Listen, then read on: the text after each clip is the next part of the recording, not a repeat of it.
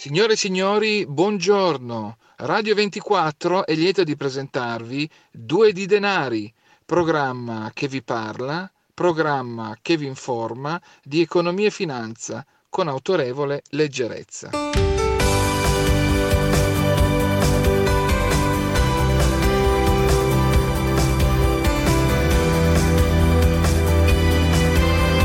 Due di denari, perché i nostri soldi sono una cosa seria di Deborah Rosciani e Mauro Meazza.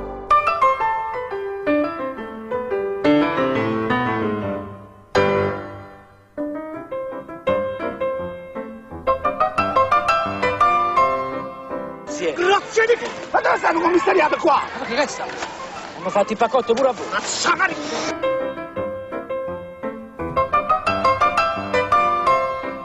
Ma quale polizia? Gesù!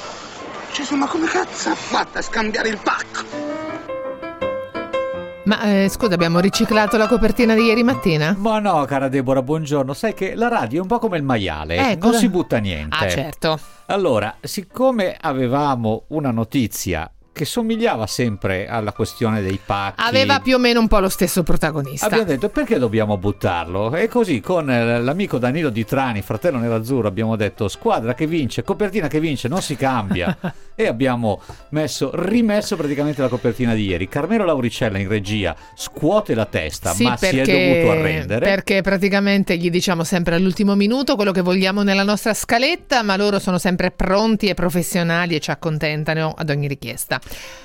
Allora, andiamo a spiegare. Spiega- eh certo, allora, da prezzolati, no, da prezzolati, da mm, raccomandati di Amazon. Certo. eh, in realtà abbiamo scoperto una notizia che non rende molto onore al comportamento appunto di questa mm, piccola società. Eh sì, che nessuno conosce ovviamente. Operante per nel campo dell'e-commerce, Noi, noi ne esatto. parliamo qui in radio così infatti loro possono avere un po' di notorietà. E allora altrimenti- vi esatto, perché altrimenti non, nessuno la conoscerebbe. Vi riportiamo quanto lamenta un'associazione dei consumatori che si chiama Codici, che nella sostanza rappresenta gli interessi di un associato al quale sarebbe capitata questa vicenda. Eh, ha fatto un acquisto su Amazon, gli è arrivato il pacco e però era vuoto. E Ah. allora questo signore si è lamentato con Amazon chiedendo di eh, essere rimborsato. E Amazon però gli dice, eh, insomma, ma tu mi devi rendere il, il bene che contesti. E, e questo gli fa, dice, ma scusami, te la racconto come se raccontassi Non una barzelletta. avendolo- Non avendolo, era un, PC credo, il pacco era vuoto e come faccio a restituirtelo? E quindi insomma si sta andando avanti con questa diatriba o diatriba, E o diatriba. E il punto con questo è che- contenzioso. Ecco, Il tagliamo punto, la testa sai al qual toro. È? Che qui, allora, da una parte c'è Amazon che dice, eh, lei deve compilare un form, però invece eh, di- dice anche, deve anche sentire le poste perché sono loro che hanno consegnato il pacco. Oh santo cielo, questo Allora, passaggio me l'ero persa. Eh sì, e quindi c'è un po' questo rimpallo di responsabilità. E alla fine sembrerebbe, così dice Davide Zanon della appunto, segreteria regionale di Codici Lombardia, sembrerebbe che debba essere proprio Amazon a dover compilare un ticket per segnalare l'accaduto. E quindi a questo punto però Amazon parrebbe non orientata a farlo, così almeno dichiara Codici, e allora al consumatore non resta altra soluzione, pare, che provare la procedura conciliativa tramite la piattaforma europea ODR, una procedura che viene indicata sul sito, peraltro non così conosciuta. Esatto, infatti sottolineerei questo aspetto. Ecco, e e- quindi si impone anche un mm, approfondimento a due di denari prossimamente. Andremo a vedere perché appunto questa piccola società che vuole farsi largo, questa qui Amazzonia, insomma, come si chiama, è, è bene che si comporti correttamente con i clienti. Vedremo Mhm. naturalmente se eh, sia Poste Italiane che Amazon vogliono precisarci il caso, è un caso, ripeto, sollevato da Codici Lombardia. Noi siamo qui, due di denari, chiocciolaradio24.it, scriveteci. Siamo qui anche per affrontare ben tre argomenti oggi a due di denari. Allora prosegue la nostra marcia di avvicinamento alla Digital Roundtable sulla sostenibilità in programma per domani e quindi siete ancora invitati ad iscrivervi.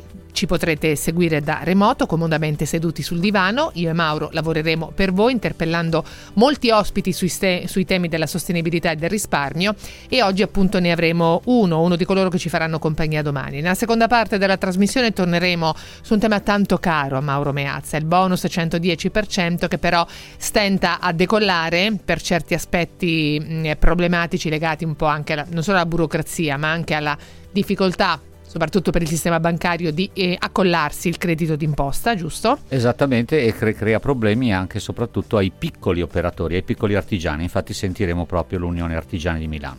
Ultimo tema, faremo un punto della situazione nella seconda giornata di collocamento del BTP Futura. Lo sapete che lo seguiamo sempre questo argomento. Ieri la prima giornata è andata discretamente bene in termini di raccolta, oggi la seconda giornata riepile, riepilogheremo tutti i termini dell'operazione con Pietro Poletto di Borsa Italiana. Partiamo.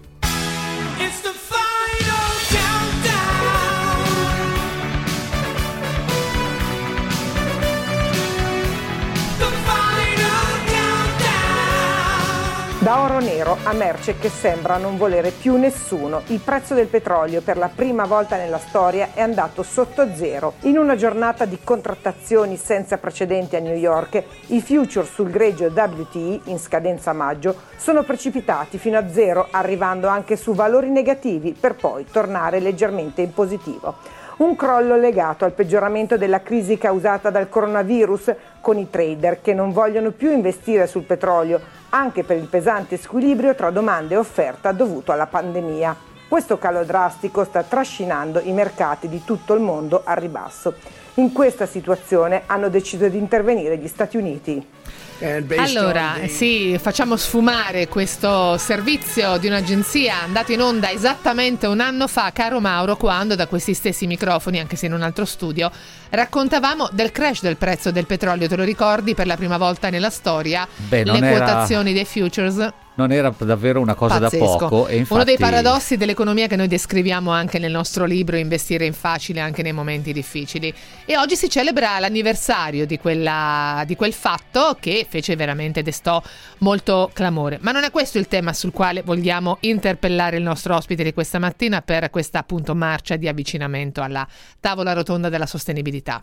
Beh, non proprio questo, però effettivamente il fatto di aver parlato proprio un anno fa, esattamente un anno fa, del combustibile fossile per eccellenza, cioè del petrolio, ci porta direttamente al problemi della sostenibilità, quindi le ESG, Environment, Social Governance, insomma, questi criteri di investimento che si stanno imponendo, che stanno sempre più diventando merce comune nel settore del risparmio. È al telefono collegato con noi Marco Ruspi, un'anteprima rispetto all'evento di domani, che è il responsabile proprio ESG di come ASGR. Buongiorno, benvenuto.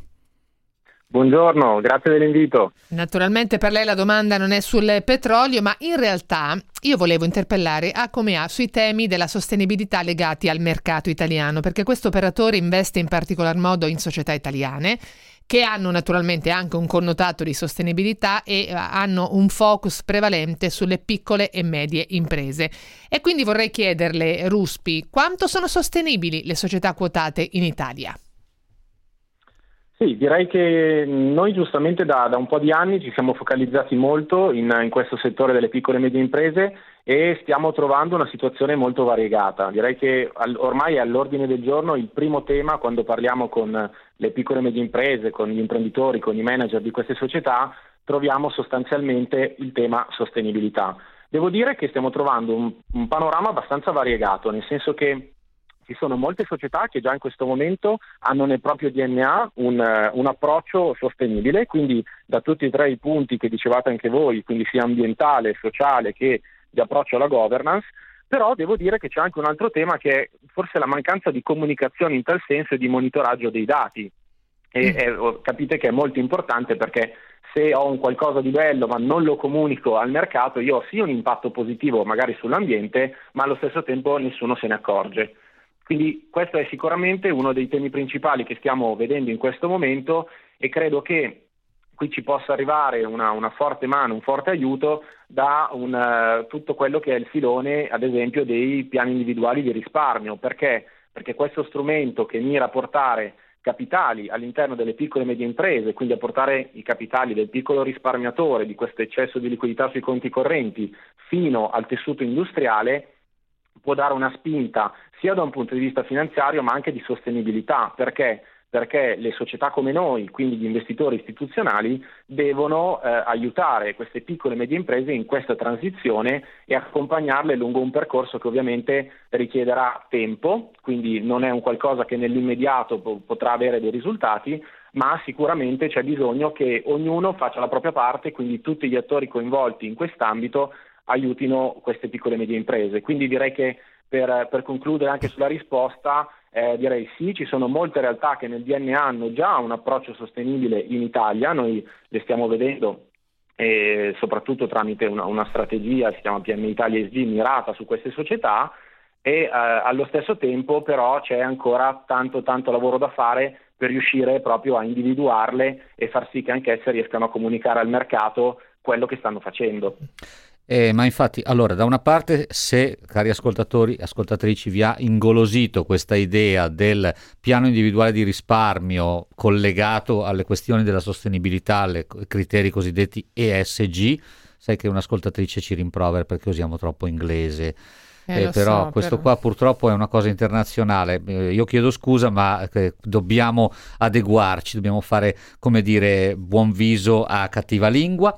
E dicevo, se volete essere, saperne di più, collegatevi domani dalle 15 alle 17, trovate tutti i particolari sulla nostra tavola rotonda sul sito di Radio 24, andate www.radio24.it, seguite la sezione iniziative speciali. Però io faccio un'altra domanda a Marco Ruspi proprio sulla comunicazione. Esatto, Lui ha esatto, parlato di comunicare. Me piaceva molto quell'aspetto. Sì. E infatti, perché comunicare al mercato, giustamente, ma comunicare anche ai risparmiatori, Ruspi, perché eh, poi magari i risparmiatori fanno un po' di di diffi- trovano un po' di difficoltà nel capire se una cosa è realmente eh, orientata alla sostenibilità oppure no, se è una cosa di facciata oppure no. Ha visto che non ho usato greenwashing, Ruspi, prego. Eh, sì, è assolutamente importante perché la comunicazione deve partire da, da, monte ma arrivare fino a valle, quindi fino al risparmiatore finale. Eh, credo che qui ci sia ancora tanta strada da fare e eh, però mi riaggancio a quello che dicevo prima, deve essere un processo che vede coinvolti tutti gli attori in gioco. Quindi in questo caso noi come investitori stiamo diciamo, cercando di portare avanti questo discorso sulla singola impresa quotata. Allo stesso tempo però dobbiamo riuscire a dare supporto a chi ha tutta la parte di intermediari finanziari che poi, quindi banche ad esempio o reti di consulenza, che poi si rivolgono ovviamente al cliente finale, perché il cliente finale, e su questo devo dire c'è anche una ricerca molto interessante fatta dalla Consob, si vede come ci sia tanta voglia di saperne di più, ma sapere di più concretamente, quindi stare fuori da tutto quello che è il fenomeno, come dicevate appunto voi, del greenwashing, quindi quando si dice sì, noi siamo sostenibili, ma in realtà sotto sotto non lo si è, e per far questo serve che tutta la parte di intermediari, quindi di consulenti, eh, di addetti in, nel reparto bancario, riesca a portare queste informazioni, perché secondo me un dato, soprattutto di questa ricerca che citavo, che a me ha colpito molto, è che la maggior parte dei clienti si aspetta di ricevere informazioni dal proprio consulente. E in realtà questa stessa cosa domandata al consulente, la risposta è stata riteniamo che il cliente voglia saperne di più dalle istituzioni. E quindi io credo sia già questo un primo punto molto importante di discussione per far capire che bisogna riuscire tutti insieme, quindi noi ovviamente supportando anche tutte le parti di reti consul- di consulenza, raccontando nello specifico che cosa facciamo, ma quindi non mi sto rivolgendo a un tema di, di, prodotto, ma soprattutto a un tema di capire anche da un punto di vista filosofico, di approccio operativo, eh, che cosa si sta facendo, in quale direzione si sta andando, in questo modo l'investitore finale, che tra l'altro sulla parte diciamo, dei giovani, molte ricerche fanno vedere che sono già molto interessati a questo tema, però in realtà per coinvolgere a 360 gradi l'investitore finale credo la, la, prima cosa sia che lui riesca a fare una scelta consapevole. Quindi la consapevolezza deve essere secondo me la parola, la linea guida che si muove sia all'interno dei professionisti che del risparmiatore finale per fare la scelta corretta. L'interesse c'è naturalmente, c'è bisogno appunto però di eh, mettere eh, in chiaro le idee che possono essere magari un po' confuse in questo mondo che si sta evolvendo con una particolare accelerazione in questo momento e credo che qua proprio il ruolo della consulenza sia fondamentale, quindi laddove l'anello debole di questa catena sia il mondo della consulenza, attenzione perché è qui allora che bisogna sicuramente lavorare. Peraltro sono proprio degli aspetti che affronteremo anche domani con tutti gli attori che prenderanno parte come nostri ospiti e nostri relatori alla nostra tavola rotonda digitale. Ci sarà anche Marco Ruspi come detto responsabile ISG di Acomea SGR. Ruspi a domani, buon po- buona giornata e ci vediamo, ci sentiamo domani pomeriggio allora. Grazie ancora, domani, buon proseguimento a tutti. Con Mazza e Rosciani tenete cari i vostri grani.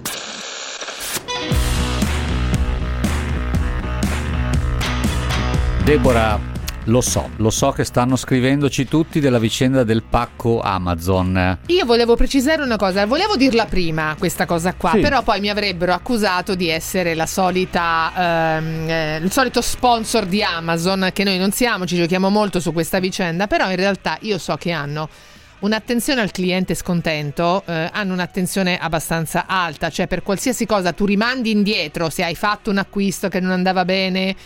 eh, eh, riprendono tutto abbastanza facilmente, rendono come rimborsano anche abbastanza velocemente, quindi effettivamente la questione di questo pacco vuoto deve essere ricostruita tutta nei minimi dettagli per verificare le motivazioni per cui al consumatore non si dà assolutamente ragione. In tanti ci stanno esattamente scrivendo questo. Io Qualcuno, infatti, Eh. qualcuno ci dice: Beh, ma dipende se la consegna era in carico ad Amazon oppure no.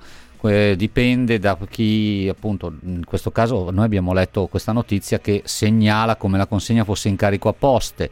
E immagino che poi il consumatore abbia anche chiesto se doveva presentare denuncia oppure no. Insomma, i vari form. Qualcuno ci dice: Io ho compilato il form, è andato tutto benissimo, mi Esatto. hanno restituito tutto. Non accettare il pacco se manomesso, magari in questo caso l'arrivo del pacco, ma magari te l'ha lasciato lì il corriere in questo anno di pandemia che i corrieri non possono entrare neanche in casa e lo lasciano magari appoggiato, che ne so, sotto la cassetta della posta e tu non hai quel momento di scambio diretto anche con, con il corriere e fai fatica a verificare immediatamente se sia vuoto.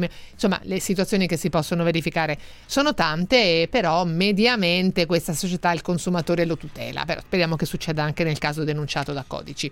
Prego, cosa ci racconta l'Inps? Oh, l'Inps ha pubblicato. Ha No, le due diffuso- notizie del giornale radio del risparmio te le leggi tutte e due tu perché sono tue. Va bene, Te va bene. Allora, tu riposati e un attimo che poi ti devi preparare per i mercati. Allora, rapidissimo ma efficace, speriamo. L'Inps ha diffuso una circolare, la numero 65 per la precisione, per dare le modalità per assegnare il bonus da 2.400 euro, che è quello che deve supportare alcune delle categorie lavorative che sono state colpite dall'emergenza del Covid. Allora, stiamo parlando di stagionali, lavoratori a tempo determinato, in somministrazione per i settori del turismo e delle terme. Gli stagionali in somministrazione di, e in somministrazione di settori diversi da quelli del turismo e degli stabilimenti termali, gli intermittenti, gli autonomi occasionali, gli incaricati delle vendite a domicilio e i lavoratori dello spettacolo. L'Inps poi ricorda che ha già provveduto a liquidare in breve tempo questo bonus a oltre 235.000 lavoratori di queste stesse categorie che già avevano potuto giovarsi delle precedenti indennità varate dal decreto Ristori Quater. Stiamo ancora parlando quindi del blocco ristori dell'autunno scorso, dell'inizio dell'inverno scorso. Allora, la procedura per acquisire domande da parte dei nuovi beneficiari, e così come di quelli individuati dal decreto sostegni, sarà attiva entro questa settimana sul portale INPS. Se non la vedete entro questa settimana, scrivete a due di denari, no, scrivete all'INPS ovviamente, ma se volete anche a noi, due di denari chioccioladio24.it. Parleremo tra poco di super bonus 110% con il mondo degli artigiani, ma anche il Consiglio e la Fondazione Nazionale dei Commercialisti hanno eh, diramato di recente delle notizie.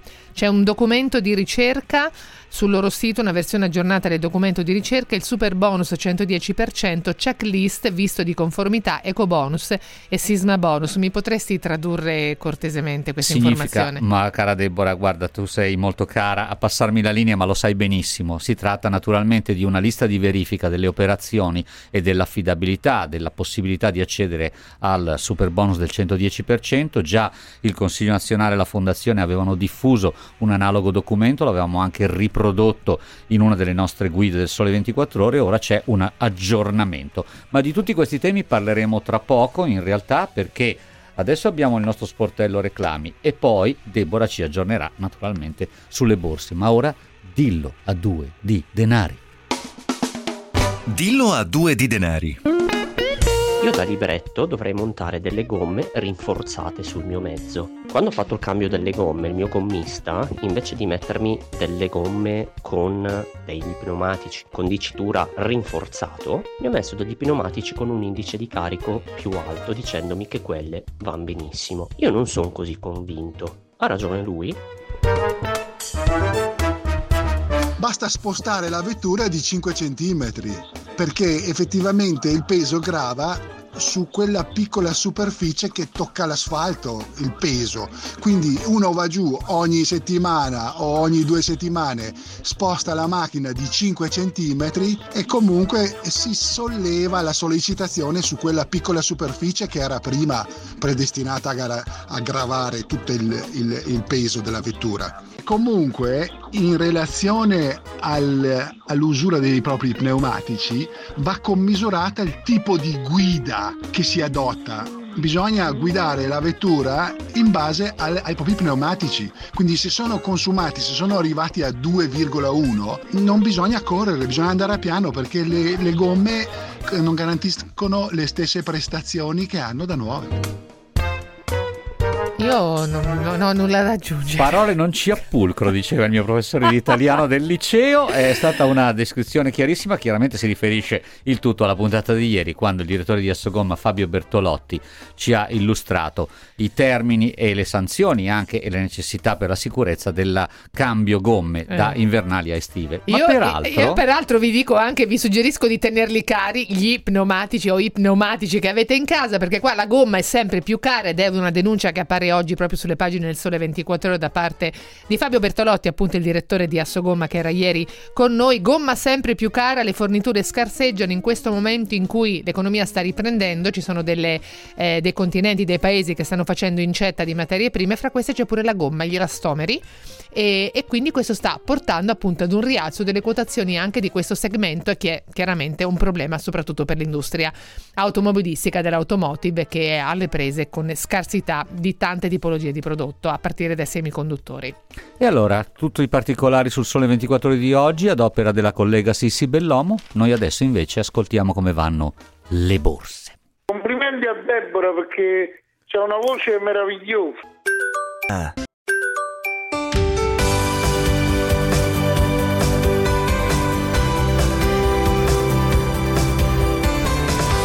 Due di denari.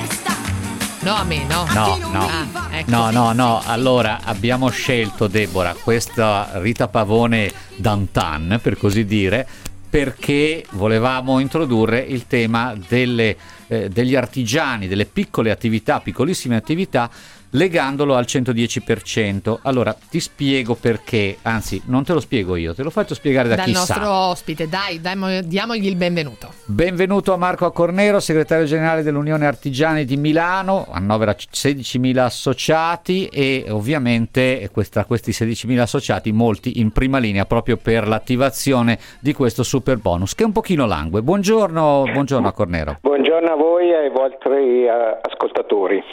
Allora, eh, l'impressione è che partito con grandissime attese e molta, molta curiosità, le possiamo garantire anche qui a Radio 24, sì. però si faccia un po' fatica, ci sono degli intoppi eh, sia normativi sia burocratici e sia anche finanziari, mi pare specialmente dal vostro punto di vista. Però posso dire una cosa, c'è stata anche molta confusione relativamente al fatto che in molti sostengono, ma lo dico semplicemente perché hanno ripreso a scriverci su questo aspetto, c'è chi sostiene che non si debba spendere nulla per fare la ristrutturazione, nonostante abbiamo fatto tante puntate dedicato, dedicate appunto al chiarimento di questi aspetti, c'è ancora la percezione che eh, sostenere una spesa importante e avere un rimborso fiscale del 110% significhi non anticipare nulla da parte del committente che deve fare Insomma, i lavori. Sta, eh. Stare seduti e ricevere i soldi, insomma, e avere la casa qui davvero la botte piena e la moglie ubriaca Ma si magari. direbbe, Eh. il conto, il conto corrente è pieno e la casa rifatta, insomma, potremmo dire a Cornero. Prego. Eh, buongiorno a tutti. È passato certamente quel messaggio che è distorcente perché comunque certamente eh, il, il proprietario dell'immobile o il condominio to cure deve eh, affrontare comunque delle spese che non vengono coperte dal 110%, alcune spese di eh, professionisti e poi un aspetto che eh, non viene sottolineato abbastanza che questi interventi devono interessare eh, immobili che eh, siano eh, regolari dal punto di vista eh, edificatorio e catastale e quindi spesso gli inquilini si trovano, gli proprietari, a dover affrontare delle spese di professionisti in proprio per regolarizzare il proprio immobile perché magari nel corso degli anni sono stati fatti degli interventi poi non segnalati, non denunciati secondo le procedure. E poi c'è, come diceva lei, la, l'aspetto finanziario perché eh, la cessione del credito ha un costo, siamo attorno al 20% dell'operazione, circa il 4% all'anno e quindi il 110% eh, spesso non è sufficiente a coprire anche questo costo finanziario. Rimane pur sempre un'operazione vantaggiosa per rinnovare l'immobile anche perché poi ci sono degli effetti delle spese di trascinamento quali gli infissi eh, che possono appunto, oltre che migliorare l'aspetto energetico, diciamo il consumo energetico dell'immobile, anche l'aspetto qualitativo e quindi aumentare il valore complessivo dell'immobile. Certo è un'operazione complessa perché coinvolge vari professionisti e in questo momento stiamo assistendo più alla fase per così dire di progettazione eh, ci sono le assemblee condominiali che si stanno riunendo, che stanno definendo quale tipo di intervento fare con quale impresa, c'è l'intervento dei professionisti e quindi la macchina dei cantieri in realtà in gran parte non è ancora partita. E infatti questa è un po' l'impressione che si ricava anche dalla lettura dei giornali. Sullo stato legittimo dell'immobile abbiamo dedicato anche una parte di una trasmissione proprio qui a Due di Denari, Sole 24 ore se ne è occupato a più riprese, da ultimo anche eh, lunedì 12 aprile è stata fatta una pagina, anzi una doppia pagina per segnalare i vari problemi, soprattutto normativo-burocratici. Ma con lei a Cornero mi piaceva capire, voi avete addirittura avviato uno sportello ecobonus, avete delle, una, l'apporto dei, del vostro confidi, dei confidi per l'anticipo bancario, eh, avete un ufficio ecobonus CAF, mm. insomma l'Unione Artigiani si sta spendendo molto, quindi diciamo lei considera che nonostante questa partenza un pochino a rilento le cose vadano poi a migliorare? Eh, certamente noi eh, riteniamo dall'interesse che c'è che sarà un importante volano per eh, tutto il settore, non è da escludere anche che i condomini privati, già che il cantiere è aperto, aggiungano anche interventi diciamo, di carattere privatistico che non rientrano nel 110%. Noi abbiamo attivato questo sportello ecobonus che si compone di dei tre aspetti fondamentali di questa operazione, sia la consulenza e l'assistenza di un ingegnere, di un gruppo di ingegneri eh, che poi debbono sia redigere il progetto sia la, eh, mh, rilasciare poi la certificazione ai fini energetica dell'aumento delle due classi energetiche, sia l'aspetto del fiscale perché questo credito d'imposta necessita eh, per essere rilasciato dall'Agenzia delle Entrate di una certificazione da parte di un professionista qualificato o da un CAF, noi lo faremo attraverso il nostro CAF. E la, il terzo aspetto, come dicevamo prima, c'è la parte finanziaria, quindi eh, l'impresa artigiana che dovesse farsi carico del credito fiscale attraverso lo sconto in fattura eh, dovrà poi dovendo pagare operai e materiale, cedere a sua volta questo credito a eh, un ente finanziario, prevalentemente una banca, noi abbiamo fatto degli accordi con delle banche e assistendo anche attraverso il nostro confidi, quindi dando una garanzia all'impresa che eh, generalmente dovrà avere bisogno non, anche di un anticipo finanziario per iniziare i lavori, quindi per acquistare i materiali e per pagare all'inizio i dipendenti durante lo svolgimento dei lavori, perché ovviamente c'è un lasso di tempo tra quando vengono iniziati i lavori e quando eh, l'Agenzia delle Entrate certifica l'esistenza del credito fiscale che poi è diciamo, compensabile con altri crediti fiscali sempre diviso per cinque anni. Quindi c'è un problema di, eh, l'asso temporale finanziario e quindi l'impresa per iniziare i lavori ha bisogno spesso di un finanziamento per poter avviare i lavori e compiere le prime spese. È un'operazione complessa, interessante, che crediamo sarà di volano per il settore e, e anche poi alla fine se condotta bene comporterà anche un miglioramento energetico perché le nostre case mediamente sono vecchie e consumano eh, in maniera importante eh, energia sia per riscaldare che per rinfrescare e quindi il Paese dovrebbe averne un vantaggio sulla bolletta energetica. Certamente è un'operazione complessa e anche con grandi responsabilità perché i professionisti che appongono una firma si, ass- si assumono delle responsabilità, tant'è vero che sono nate anche delle polizze assicurative ad hoc mm. su questa operazione. Infatti la mia prossima domanda sarebbe stata quali sono le maggiori resistenze che magari un professionista indica al, a, al cliente quando questo chiede appunto se si vuole accollare il credito d'imposta appunto per eseguire i lavori e magari noi siamo abituati ad avere artigiani di fiducia no, che ci aiutano in casa e magari proprio nel momento del bisogno questi eh, ci dicono no grazie non sono intenzionato ad accontentarti perché non mi voglio accollare un'operazione di questo questo tipo. Allora le chiedo a Cornero come facciamo ad individuare sul mercato un professionista che ci possa seguire in tutto l'iter di questa operazione complicata, un professionista serio. Lei ci ha dato tutti i riferimenti dell'associazione, naturalmente stiamo parlando di Milano, ma speriamo che questi lavori si possano fare e continuare ad essere fatti in tutta Italia. C'è un ascoltatore che ci sta mandando un contratto addirittura e ci chiede posso fidarmi, non nascondo che sono un po' preoccupato. Gli impegni finanziari per questi lavori sono, sono rilevanti. A Cornero le posso dare solo 40 secondi secondi di tempo?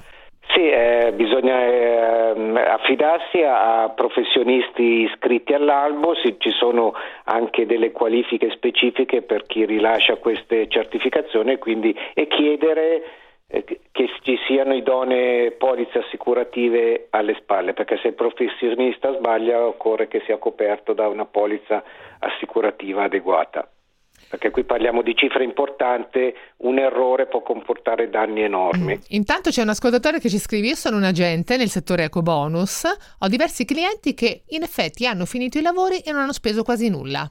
Eh per cui si può fare. E noi siamo eh. felici di confermarlo. No, eh, ecco, c'è quel quasi, eh, confermo ah. che la, stra- che la gran parte della spesa viene, se non l'operazione 110, però... No, proprio a costo zero è, eh, difficilissimo certo. poterlo fare, se si fanno le cose seriamente soprattutto e non si gonfiano i costi, ma anche gonfiare i costi, oltre che illecito, è anche molto mm-hmm. rischioso ovviamente. Ecco. Grazie, grazie a Marco Cornero, segretario generale dell'Unione Artigiani di Milano e noi adesso ci fermiamo perché c'è il traffico.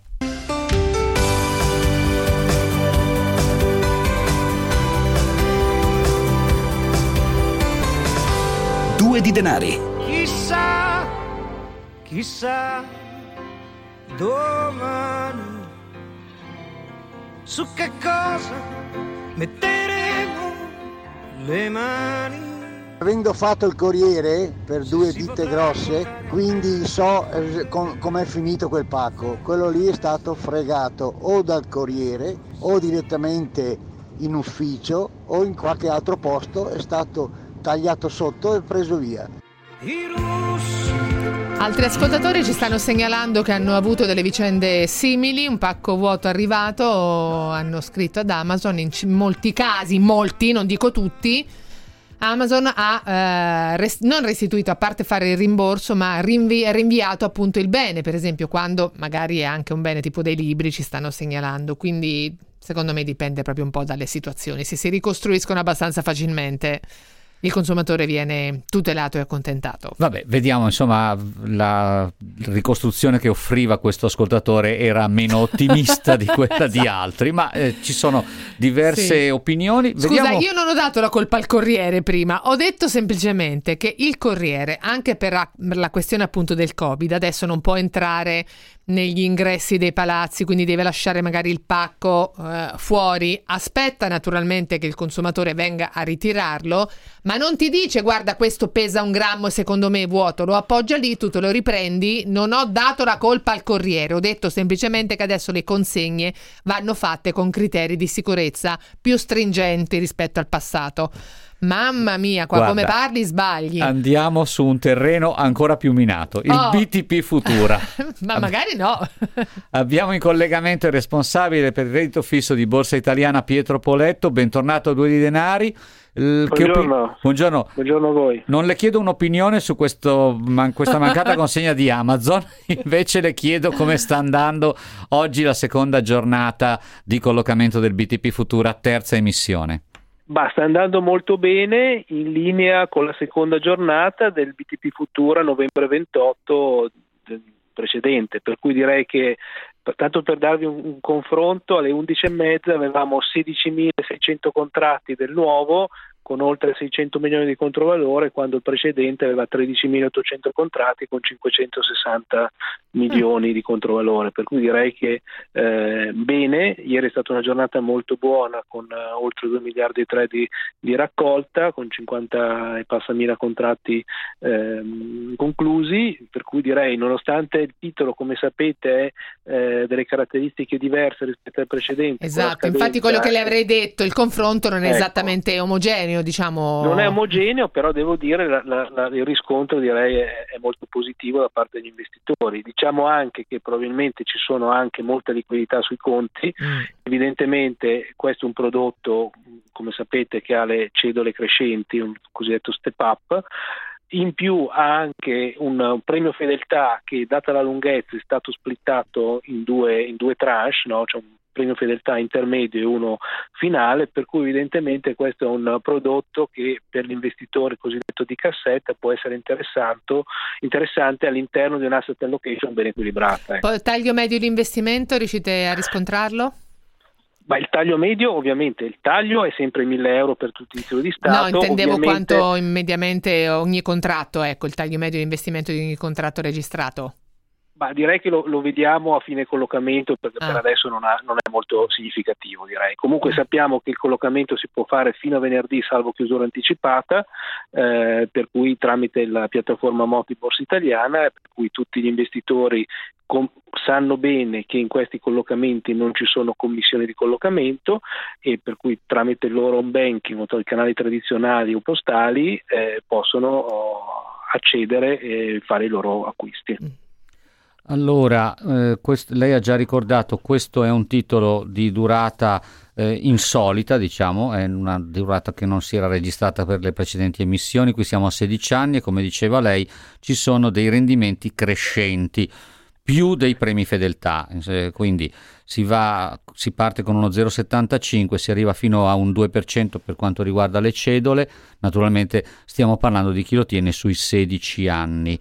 E eh, secondo lei questo tipo di tenuta sarà, come dire, eh, preferita dagli investitori, cioè davvero ci saranno molti di quelli che stanno acquistando oggi cercheranno di tenere questo titolo per tutta la durata, perché i rendimenti con i premi fedeltà che ci sono all'ottavo e al sedicesimo anno sembrano diventare interessanti per quello che vediamo oggi. Allora, eh, assolutamente sì, questa è un'opzione. Il fatto che ci sia il premio fedeltà cosiddetto intermedio consente comunque diciamo una, una- un- un'uscita no, pr- prima dell'eventuale scadenza naturale. Poi ricordiamo che comunque il titolo è quotato eh, sul secondario sul mercato di borsa italiana del MOT, per cui in qualsiasi momento può essere eh, venduto, per cui senza alcun tipo di problema, qualora qualcuno avesse necessità di disinvestire in, eh, in anticipo. Faccio- Direi sì. l'ultima, l'ultima cosa che volevo dire, eh, Deborah, se mi permetti, sì, sì, certo, è relativamente al fatto perché hanno fatto una scadenza inusuale a 16 anni Mm. rispetto alle precedenti. Perché ovviamente, come ahimè tutti gli investitori ormai sanno, i tassi di interessi sono molto bassi, vicino allo zero se non addirittura negativi, allora la necessità di allungare la scadenza era quella per consentire di dare delle cedole più interessanti per l'investitore finale. L'avevamo un po' chiesto anche a Davide Iacovoni del Ministero dell'Economia la settimana scorsa e avevamo anche chiesto se nell'intenzione del Tesoro ci fosse anche quella di proseguire nella strategia di allungare la durata media del debito italiano che adesso è intorno ai sette anni proprio approfittando di questa congiuntura favorevole sui tassi di interesse. Ricordiamo anche Poletto qual è la finalità di questa emissione BTP Futura destinato appunto a sostenere mh, tutta l'emergenza finanziaria che, che ci attanaglia da un anno a questa parte, oppure alcune voci insomma di questa emergenza. No, esatto, Mhm. esatto Deborah, come, come abbiamo visto nelle missioni precedenti evidentemente questo lo possiamo considerare un BTP di scopo, eh, ancorché la tipologia del BTP futura eh, è, ben definita, però un BTP di scopo perché tutti eh, i soldi raccolti con queste emissioni saranno finalizzati appunto alla ripresa economica, speriamo post pandemica e eh, a tutti gli, investimenti che devono essere fatti per la sanità e per la vaccinazione di massa, per cui direi che questo è anche un'ulteriore come dire, partecipazione a qualcosa che è ben individuato, per cui evidentemente può essere ancora uno stimolo maggiore per l'investitore che decida di investire in una cosa piuttosto che in un'altra, in questo caso evidentemente c'è una- uno scopo eh, per cui importante dove ci vedo un po' tutti coinvolti nella eh, speranza di poterne uscire rapidamente da questa Mhm. situazione di crisi. Un'eventuale chiusura anticipata, me lo ricordi Poletto, avverrebbe domani, verrebbe scomunicata domani, giusto? verrebbe comunicata domani, comunque evidentemente il- secondo me l'interesse del- e lo scopo di questo tipo di operazione è quello di consentire a tutti gli investitori di, di- di poter sottoscrivere il titolo, per cui anche non ci sono dire, eh, cap di emissione, per cui eh, potrebbe essere chiusa in anticipo, ma potrebbe pro- probabilmente come le altre lasciata eh, arrivare fino alla naturale Mm. scadenza del venerdì. C'è un ascoltatore che ci chiede, chiedete come mai l'ultimo BTP Futura, quindi immagino il precedente, quello di novembre, la prima emissione in assoluto è stata fatta tra fine giugno e inizio luglio, è sceso sotto quota 100, beh sono normali condizioni di mercato, può anche capitare, Poletto, è così, peraltro adesso non riesco a verificarlo Beh, ma è puntualmente. così eh. come, come tutti i titoli che quotano poi sul mercato secondario che Mm. possono salire e scendere, no? per cui come sempre succede, gli investitori si, si ricordano solo quando il titolo va sotto la pari e mai quando va sopra la pari, no? per cui, per cui Come per tutte le di- cose, naturalmente, esatto, si no? lamentano cui- quando il trend. è no, ovvio, ma perché no? insomma, avendo anche questo forte connotato di protezione per il risparmiatore, è chiaro che l'investitore finale si aspetta che questo sia un BTP come la miglior tradizione italiana che protegga totalmente il risparmio Eh, la- dell'investitore la, faccia protezione ce l'hai a scadenza nella misura in cui tu evidentemente benefici delle cedole che tu andrai a incassare da qui alla scadenza, nonché i vari premi fedeltà che vanno a maturare. Mhm. Ovviamente prima il titolo essendo quotato è soggetto all'andamento dei tassi di interesse e alle quotazioni che ci sono sul mercato secondario. Quindi in questo momento potrebbe darsi che questo BTP Futura, seconda emissione, che so, ave- abbia delle prospettive particolarmente convenienti. Dopo Certo. ve- ci aggiorneremo su questo. Poletto, grazie mille e come dire, ci- magari ci risentiamo Sì, in occasione esatto. della chiusura. Tra mercoledì e tra volentieri. domani non so se ce la facciamo, ma giovedì si tenga magari pronto per qualche altro minuto di commento, se sarà possibile farlo, finale di questo col- collocamento, se non lo portiamo a venerdì.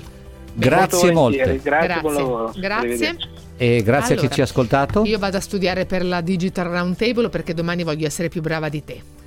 www.radio24.it sezione iniziative speciali dalle 15 alle 17 è tutto gratuito quindi Sa- non c'è saremo niente anche da lì pagare fisicamente, non come quella della previdenza complementare che io ero in studio e tu eri collocato in ufficio. Chiudiamo, chiudiamo, Sì, abbiate sì, sì, pazienza. chiudiamo, che Carmelo, nervosismo chiudiamo. in ufficio. va in bene a domani in a studio. domani a domani